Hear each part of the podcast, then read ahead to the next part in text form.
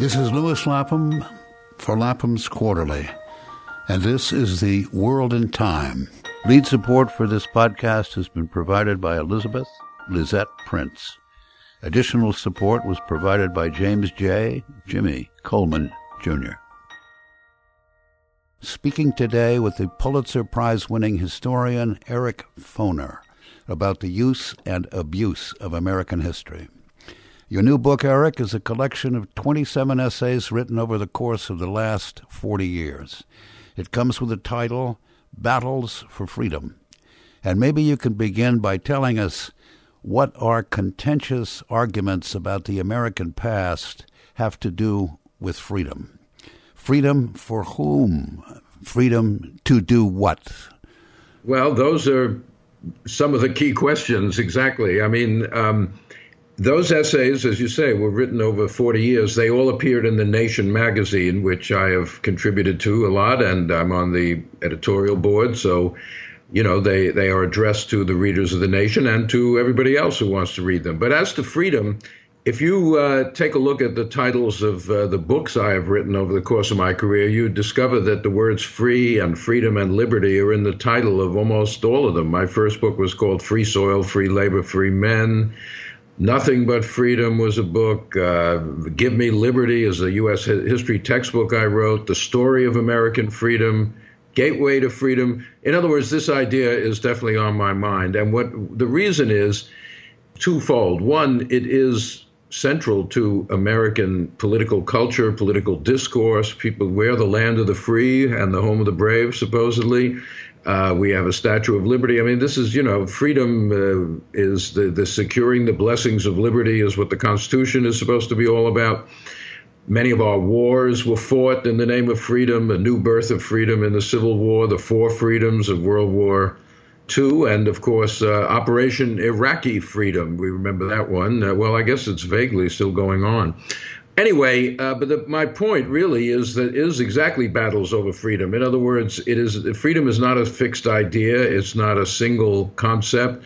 It's constantly being debated. Uh, the whole question of the boundaries of freedom, who's entitled to it. You know, we have, throughout American history, many groups have been denied access to freedom uh, either altogether, like slaves, or in a uh, you know part they've only enjoyed it in a part way, such as African Americans more recently, or women in much of our history. So uh, I'm interested in those debates. I'm interested in those conflicts. My argument is that the expansion of freedom, both to new groups and the expansion of the concept itself into areas that it wasn't applied to earlier on, uh, often is the result of the struggles of these excluded people to um, enjoy freedom as they understand it. So I think uh, using freedom as a kind of through line to American history, but a through line of of debate and contest, not just a, a single linear idea, uh, I think does enable you to look at a lot of different aspects of American history in kind of new and interesting ways. What is an abuse of history? In other words, an attempt to suppress uh, people's capacity to think for themselves, to put in their minds with, with, an, an official doctrine or dogma? Well, that's a lot of what I think the abuse. I'm interested in the abuses of history by those in power, by the government. I mean, we have nowadays, this seems to be happening every single day when high officials make pronouncements about history, about the causes of the Civil War, or about Robert E. Lee, or whatever it is. You know, often nowadays based purely on ignorance or lack of understanding of history uh, but I'm interested in how freedom is used as a rallying cry, how, how different powerful groups try to kind of take control, you might say, of the concept of freedom for their own purposes. I mentioned before how freedom is used frequently to mobilize support for war. You know, it's interesting that uh, President Obama. Uh, in his eight years in office, did not talk about freedom very much. Uh, President George W. Bush, his predecessor, talked about freedom all the time. That was his main argument for the war on terrorism, the war in Iraq. You know, they hate us because we're free. Uh, they're a threat to our freedom, et cetera, et cetera, et cetera. But that wasn't that wasn't true. No, it was ridiculous. That's what I talk about the abuses of freedom. You know, when it, you can start with Osama bin Laden, you know, the late Osama bin Laden. Two days uh, after the um, attack on 9 11, uh, Bush went before Congress. You remember this, gave a big fiery speech. And uh, he said, you know, why did they attack America? Because they hate our freedom. They hate us because we're free. You know, at that time, this is going on 15 years ago or so, I got interested. I wrote a lot about the, the uses of freedom in this concept of a worldwide battle against terrorism. And I actually wrote to a guy who had translated the writings of Osama bin Laden and published them in the U.S. Just what is it? And I said, "Is that true? Does Osama bin Laden going on about American freedom?" He wrote back, "No, Osama bin Laden doesn't care about American freedom. That's ridiculous. That's not what's on his mind. He never says anything about that." He's interested in our support for Saudi Arabia, which alarms him. He's interested in uh, this is not to defend Osama bin Laden, obviously, but to say that the use of, of, of uh, freedom as a rallying cry for war uh, leads you to uh, go down some very strange paths in terms of actual history. But as I was saying, Obama did not use the idea of free. He didn't speak about freedom. He spoke about community. He spoke about fraternity. He spoke about equality. The only time he really spoke about freedom, typically, was when he was um, gearing up the war in Afghanistan and go, went on, you know, TV to talk about sending more troops in his surge and whatever that was into Afghanistan, continuing our presence there for a while. And he said, this is about freedom. But uh, that was ridiculous. Uh, it had nothing to do with freedom. And, uh, you know, Obama sort of seemed to realize that because he never really talked about freedom very much. So it's kind of interesting how the use of the concept of freedom. The word freedom ebbs and flows in American history. Well, also, how does it connect with political correctness? In other words, political correctness is an attempt, I assume, or an obligation to say what one is expected to say and, and not to uh, dissent or not to uh, have an idea of one's own. I mean, freedom is also about having an idea of one's own, right? Entirely. By the way, I don't like the term political correctness. I think it is widely abused. It becomes a uh, just a catchphrase for ideas one doesn't like. The right wing has picked it up and they accuse people on the left of political correctness. But, you know, the right is equally guilty of uh, what you might call patriotic correctness. You know, that they're ready to abuse anybody who steps out of line from their point of view and isn't quite patriotic enough. Um, the extent that political correctness does exist, and as I say, it's considerably exaggerated in my opinion, yes, of course, it, you're right. It um, represents a suppression of uh, free inquiry and free freedom of speech in a way that people feel obligated to say certain things and not to say other things, and that I, is a dangerous, um, you know, situation in a democracy. But as I say, the um, the disease is uh, considerably exaggerated by people who just use that exaggeration as a club to beat liberal and left wing people over the head with.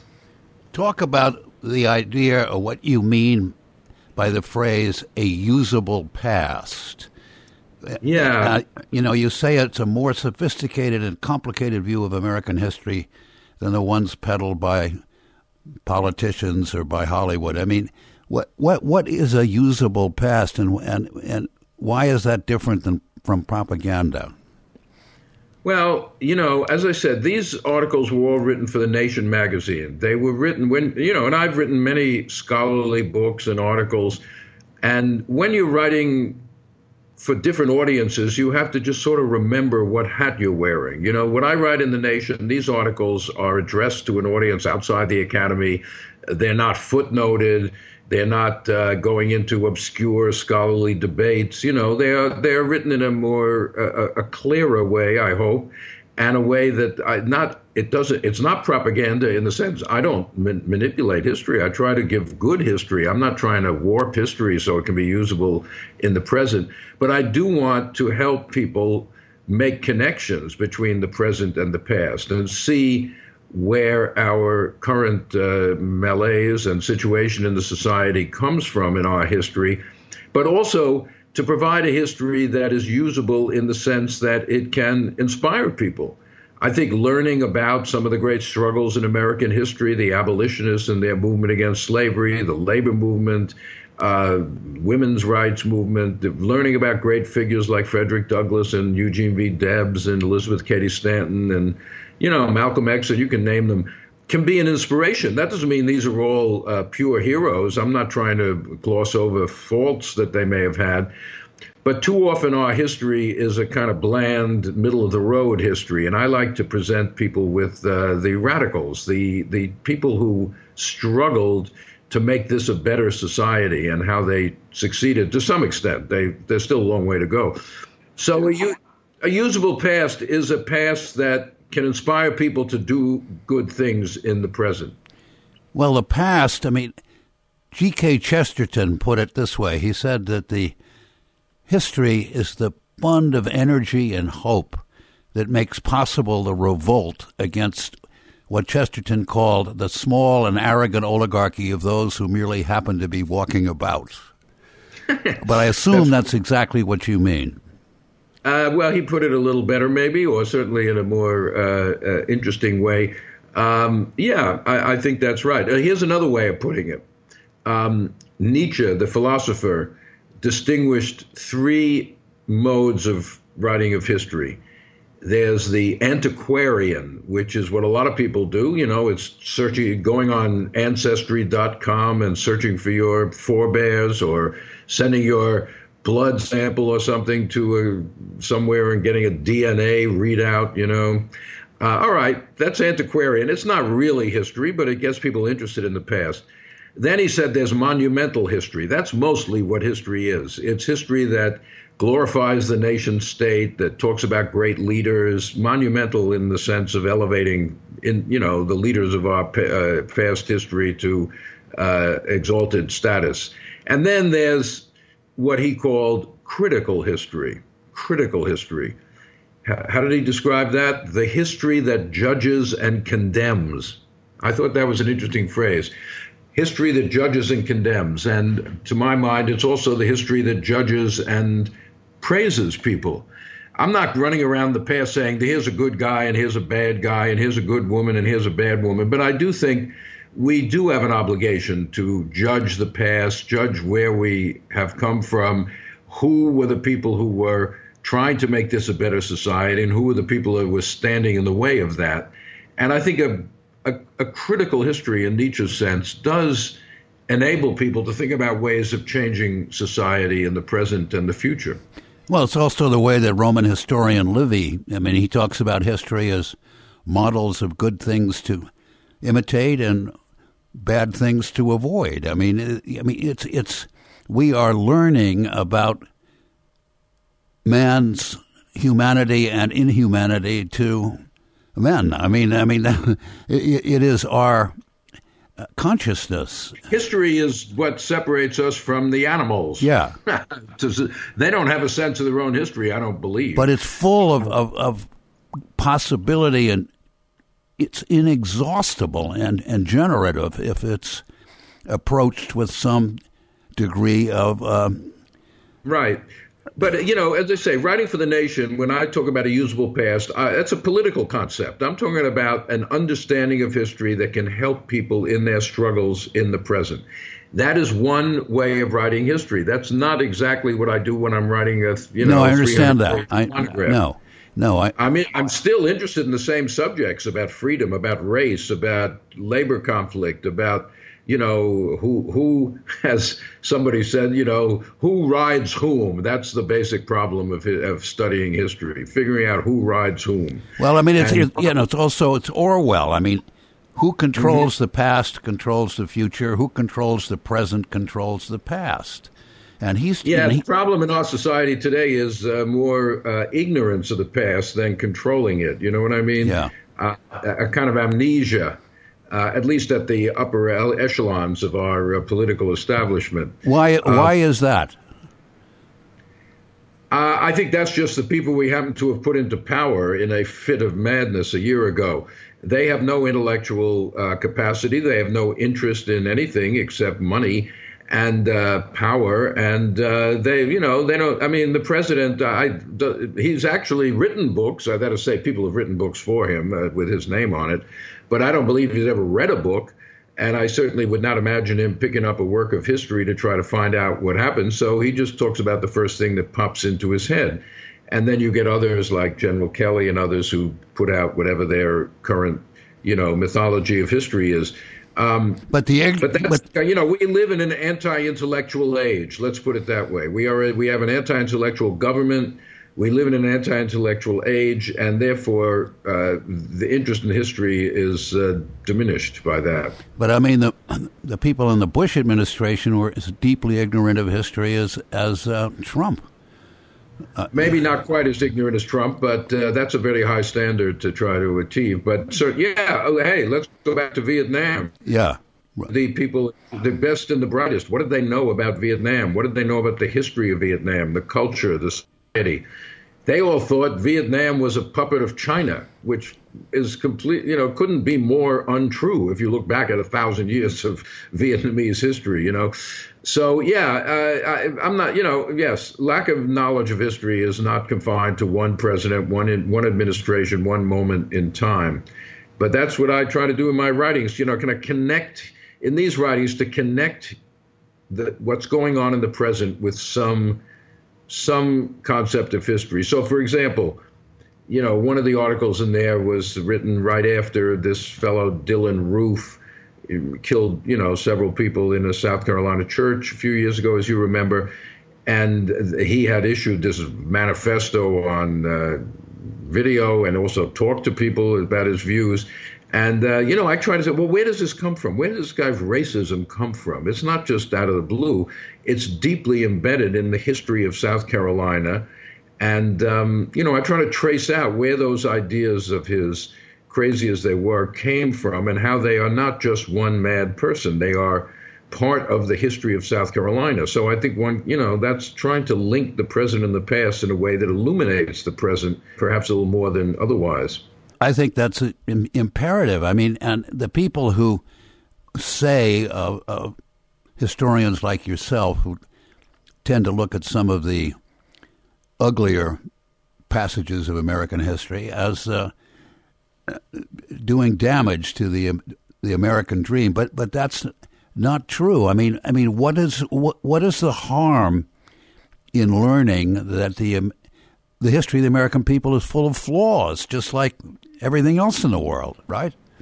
Yeah, it, it, you know, I don't. I, I, don't feel that my that what I'm doing when I write history is just say, "Oh, look, this is bad." This no, is you bad. don't. No, I, I don't think had, you do either. Yeah, no, I know. We, we, had slavery. Look how bad. I'm actually more interested in a. I am a, an optimist. I look at people who try who struggle to make to get rid of slavery, to gain rights for black people, to gain rights for women. That's the dynamic of history that I'm interested in. And uh, I think they're worthy of tremendous praise. You know, I'm not just condemning our history. Look at these people. Frederick Douglass, how could you, you know, not think this is a great man of history? Uh, Eugene V. Debs. I mean, you know, you talk about these people. These are these are the Americans we ought to be celebrating. Unfortunately, uh, in uh, many of our schoolrooms and textbooks, you don't hear a lot about them. No, and you uh, you you have a very interesting essay dated 1999, where you call which you call our monumental mistakes and and right. what you're talking about are public history, the statues we put up all across this country uh, attend to the monumental and, and, and to the you know the the generals and, and power, not not yeah. not to liberty. I mean, I mean, where's the statue of, of Thomas Paine? Absolutely. There is one in New Rochelle, but there's been an effort for many years to get one in Washington, D.C., which they will not allow because he uh, criticized the revealed truth of the Bible and things like that. Um, no, look at the South. You know, there's all this controversy now, and it goes back, as you said, that the article was written almost 20 years ago about Confederate monuments. I'm, I'm not saying, hey, I don't care. I'm not saying take down all the Confederate monuments, but let's put up some other ones Where's the monument of Hiram Revels and Blanche K. Bruce, the first two black members of the U.S. Senate during Reconstruction? Where's the monument to the black congressman of Reconstruction? In other words, you know, there's a whole other Southern history. Yeah, where's the monument of, of uh, Frederick Douglass? Well, yeah, not in the South. I mean, there is now something in Maryland, around in the eastern shore of Douglass, around the time of his the place of his birth. Douglass has become more assimilated now into a general, you know, um, uh, view of American history than many of these Black Reconstruction leaders or labor leaders. Where you know, where's the statue of Eugene V. Debs? I keep coming back to him maybe in Terre Haute, where he was born, they have something. But you know, there's there's dozens of statues of these Confederate generals, and uh, it's one-sided. The the portrait of history in our public space is one-sided. It's one strand of our history. It's but it's act they act as if that's the whole thing. You know, there's no other uh, no other elements of history. You know, on the South Carolina the grounds of the South Carolina State House in Columbia, South Carolina, they've got a whole bunch of statues of great figures of South Carolina history, John C. Calhoun, you name them. There's a kind of generic statue of black people in South Carolina history, but it's not any particular person. In fact, the only black person, and there's like 15 different monuments there, the only black person mentioned by name is Essie, the illegitimate daughter of um, Senator Strom Thurmond. She's the only black person in the history of South Carolina mentioned by name in all these monuments on the South Carolina State House. What does that tell you about their view of who counts, so to speak, in the history of, the, of their state? So this goes back to, uh, you know, Nietzsche. This is monumental history. And monumental history is an expression of power. Who has the power to, to determine what is, how our history is visualized? And that's the, in one of your essays that you you say that that's a distorted past like the one taught to you when you were growing up in school in the 1950s. Yeah. Where were you in school in the 1950s? Where was that being taught to you? Long Beach High School, Long Beach, Long Island, Nassau County. Nice little place to grow up you know, I'm not complaining. I'm not singling out my teachers. They were no, I know you're not. I'm, I'm, I'm, not. No, they were doing the best they could, but that was the thing. You, that was the textbook. That was the civics book. It was anodyne. It was boring. It was celebratory all the way through. America started great and has been getting better ever since. Nothing about slavery, particularly. Nothing about the people I mentioned. Frederick Douglass wasn't in my high school textbook back then. You know, so it was not. What happened was the '60s rolled along and suddenly you had a, the society in crisis in the streets. And this, the events that I saw when I was in college in the 60s and then graduate school, those things could not have arisen out of the history that we had been taught. The history of progress, of success, of uh, freedom for everybody could not have produced the crisis that we were seeing in the streets every day. So that led to people like myself, I was a young guy then, and others trying to look into well, where does this come from? What have we missed in our history?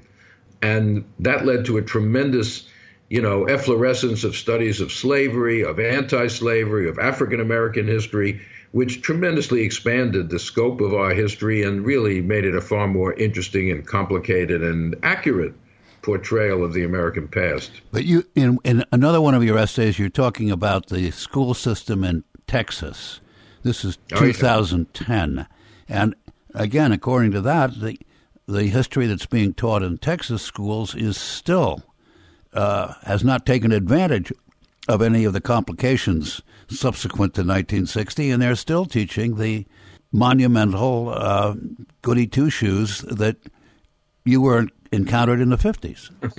well, Texas is a funny place, as you well know, and uh, they have a school commission uh, which uh, certifies textbooks. In other words, now Texas is a big place, and um, you want your textbook to be used if you're a publisher in Texas. You know that's a big market, and um, so they this now this this commission used to be like teachers. It used to be just you know people who know something about history. Now it's just a bunch of right wing uh, fanatics, a dentist and other who know nothing much about history, but they know what they like and what they like is to deny the separation of church and state. They like to deny the importance of slavery in the history of Texas. They like to say, well, the Confederacy and the Union were equally, you know, were, were moral equivalents, you might say, between the nation and the Confederacy, and many other things. Uh, and they put out these um, guidelines, textbooks to be adopted in schools in Texas have to be approved by the School Book Commission. And to do that, you've got to follow their guidelines. So I was right. There was a big controversy. Now, there was pushback. You know, there are people in Texas, plenty of them, who want their children to learn actual history, not just fake history, as the term is used nowadays. Uh, and so there was a lot of pushback, and some of those things were eventually altered. Uh, but like Thomas Jefferson was taken out because he believed in separation of church and state, and students aren't supposed to hear about that in Texas. But it shows you how the study of history can be highly politicized, you know. So that's the kind of political correctness, right? Yes, but that's what I mean. They don't call it political correctness. But yeah. is there a lot of that going on today? There's a lot of controversy about textbooks, absolutely. Uh, and but I think um, I think the controversy over the Texas thing uh, led to a pullback. I think there's less pressure on textbooks now to be quite as just subservient to conservative ideology as the Texas Commission was trying to uh, make it.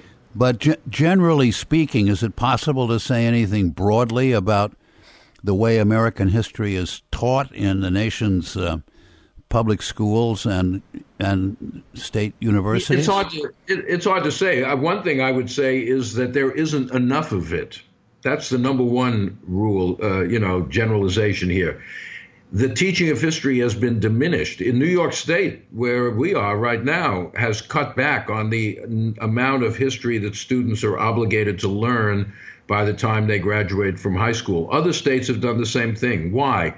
Because there's so much emphasis now on the so-called STEM subjects, you know, math, yeah, science, yeah. Uh, technology, and there's this, you know, impulse to make history, to make uh, education a kind of vocational thing. We're, we're training people for jobs, we're training people to increase economic productivity.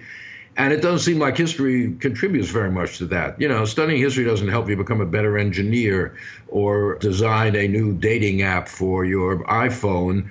Um, and, uh, you know, so art, the arts, literature, all these things which don't seem to have an immediate economic payoff are being uh, neglected in education all over the country. And that's a sad and serious problem. You don't want, but no matter how great people are in designing new software programs, you want them also to be citizens. You want them to be able to think for themselves. You want them to have the critical skills which the study of history uh, imparts. And so I think it's uh, most unfortunate that, uh, however, history is being taught, it's being taught not enough.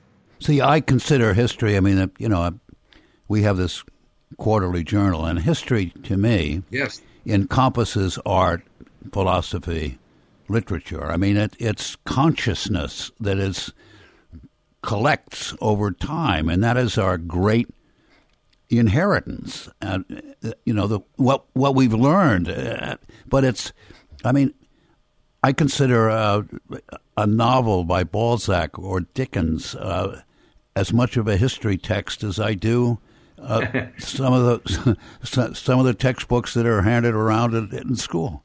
It's part of the history of the era they're writing in. I think using novels in a history class can be done very creatively. It also runs many risks. Uh, students have enough trouble figuring out what did happen than trying to assimilate what is created by the imagination of the novelist. I'm not against it. I'm just saying it's it's tricky.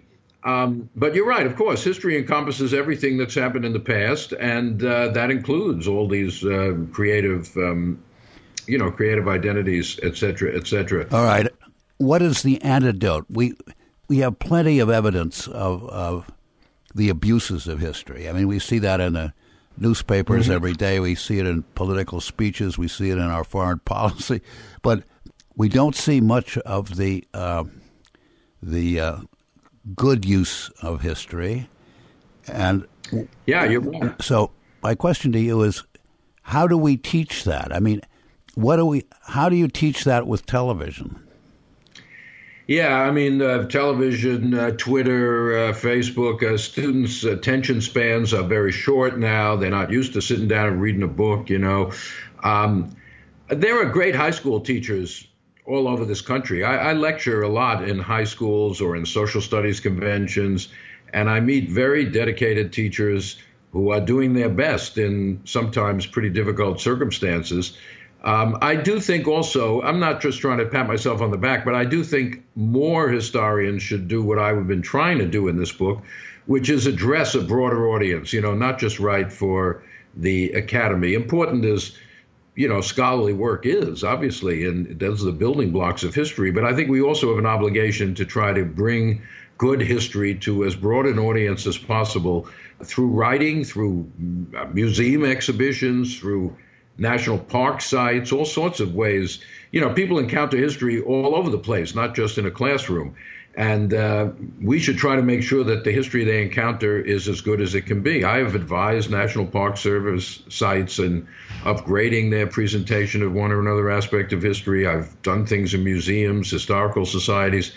Uh, the problem is the academic world doesn't really um, reward that. You know, you publish a book, you get a promotion, you get a salary increase uh, you make a museum exhibition, uh, that doesn't register. That's that's not what they're looking for. So um, the reward, um, you know, system is a little askew, I think, in universities from this point of view. In 1979, you you have an essay called "The Televised Past."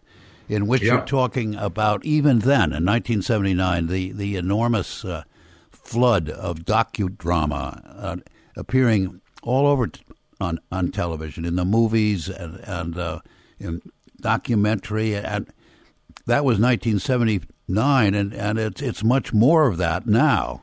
So um, yeah, there is. Well, first of all, there's a lot more channels. They didn't yeah. have cable TV back then. Yeah. Um, yeah, I mean, I have become. I've worked in some of these. I've worked with TV documentaries, films. I've, I've become more and more skeptical of them, actually, as a good mode of presenting history. There's just something about the medium which almost inexorably elevates the great man. You know, you think of Hollywood history, what are the movies that come to mind? Lincoln, Malcolm X, Gandhi. These are great man histories. Uh, you know, they're pretty good as movies, but they they eliminate mass history. They eliminate the movement history. They just give you the great man. And it's always a man. They don't have movies like that about women. And I, I think it's just inevitable that I don't know whether it's the screen itself or what, but in, over the years I found it's very maybe the filmmaker just isn't interested in getting out to the ordinary American and what they were trying to accomplish in one point of one period or another. So I've kind of um, how shall I put it? I've uh, retreated from being connected with um, Hollywood history. I, I, just don't trust it anymore. But think of how many of our fellow citizens uh, are learning their history that way. I mean, I remember. Uh, I mean, I'm born in 1935, and I'm I'm going to the movies in the 1940s, and I, my whole idea of the American West is basically made in Hollywood. Yeah, totally, totally mythological. It's utterly mythological. I mean, as I got older, I found out that, that, that there was very little truth in them there hills. But but the uh, you, you, know that the West was the West was a more urbanized region than any other one in the country back then. I mean, it's amazing how many Westerners lived in cities, but you don't see that in the great uh, John Ford movies. No, no, of course, people are getting it. That most people's concept of slavery comes from Gone with the Wind or something like that which is unfortunate. But um, I don't know. I, I, it's hard to combat, and uh, I haven't seen it done very effectively. Occasionally, it's done well, but uh, I'm afraid that most Hollywood history falls into the trap I was mentioning before. Last question, uh, Eric. The, yes. the subject of, of slavery and racial division. I mean, are we ever going to be able to reach some kind of uh, understanding and resolution of that? You know, um, we are coming up in 2019 to the 400th anniversary of 1619 when the first slaves were landed in Virginia, the first slaves in the 13 colonies. Uh, they had been slaves with the Spanish in the Southwest and everything, but the first slaves of the British colonies that would eventually rebel and become the United States. That's four, that's 400 years ago. There was 250 years basically of slavery, or maybe 248 or something, 246, until the 13th Amendment. We've only had 150 years since. In other words, in our history, there's been a lot more slavery than freedom in terms of number of years. And then after slavery, you had Reconstruction, which was a great attempt to really make this a democracy, but it failed and uh, you know didn't didn't succeed in guaranteeing the rights of the former slaves.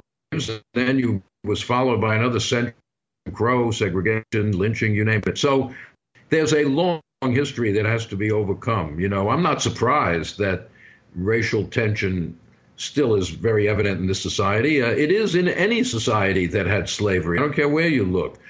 And the and you know this is not to say that there hasn't been a lot of progress in the last 50 years. The civil rights movement did achieve a great deal. It didn't achieve enough, but it achieved a great deal. But there's still a long way to go. But now, of course, it's all complicated because uh, not, we can't just talk about black and white. The race question in the United States is Hispanics and Asians and South Asians and immigrants from all over the place. And, um, you know, black and white doesn't quite capture the complexity of American society today. So we need new paradigms to kind of think through what race is and what racial division and what racial inequality is in America of 2017. But one of, one of the points I want to make is history does not tell us what to do. You can learn all you can about, let's say, the history of immigration policy and all the debates in our history about, yes, we should have him, no, we shouldn't have immigrants, let's keep them out, no, let's let them in. It's important to know all that, but it doesn't tell you what immigration policy should be today. That's a political question of the moment, but it can be well informed by historical knowledge, and uh, too often it isn't. What history can teach us is that the only thing we can change is the past. uh, I, I no, I wouldn't tell people that. I believe we can change the future, and uh, knowing knowing the past may help us do that. Um, I think it was, you know, someone said that in the old Soviet Union, right? Uh, the uh, the future is fixed. It's only the past that can be changed all the time. so, okay. Um, all right. Well, listen, Eric, it's a wonderful and very timely collection of essays, and I Thank you. appreciate your taking the time to talk to us. Pleasure to talk to you as always, Lewis. I've been speaking with the historian Eric Foner about his book of essays, Battles for Freedom. Lapham's Quarterly brings voices from the past up to the microphone of the present. Save more than 30% off the cover price and subscribe today for only $49. Visit laphamsquarterly.org slash podcast for more details.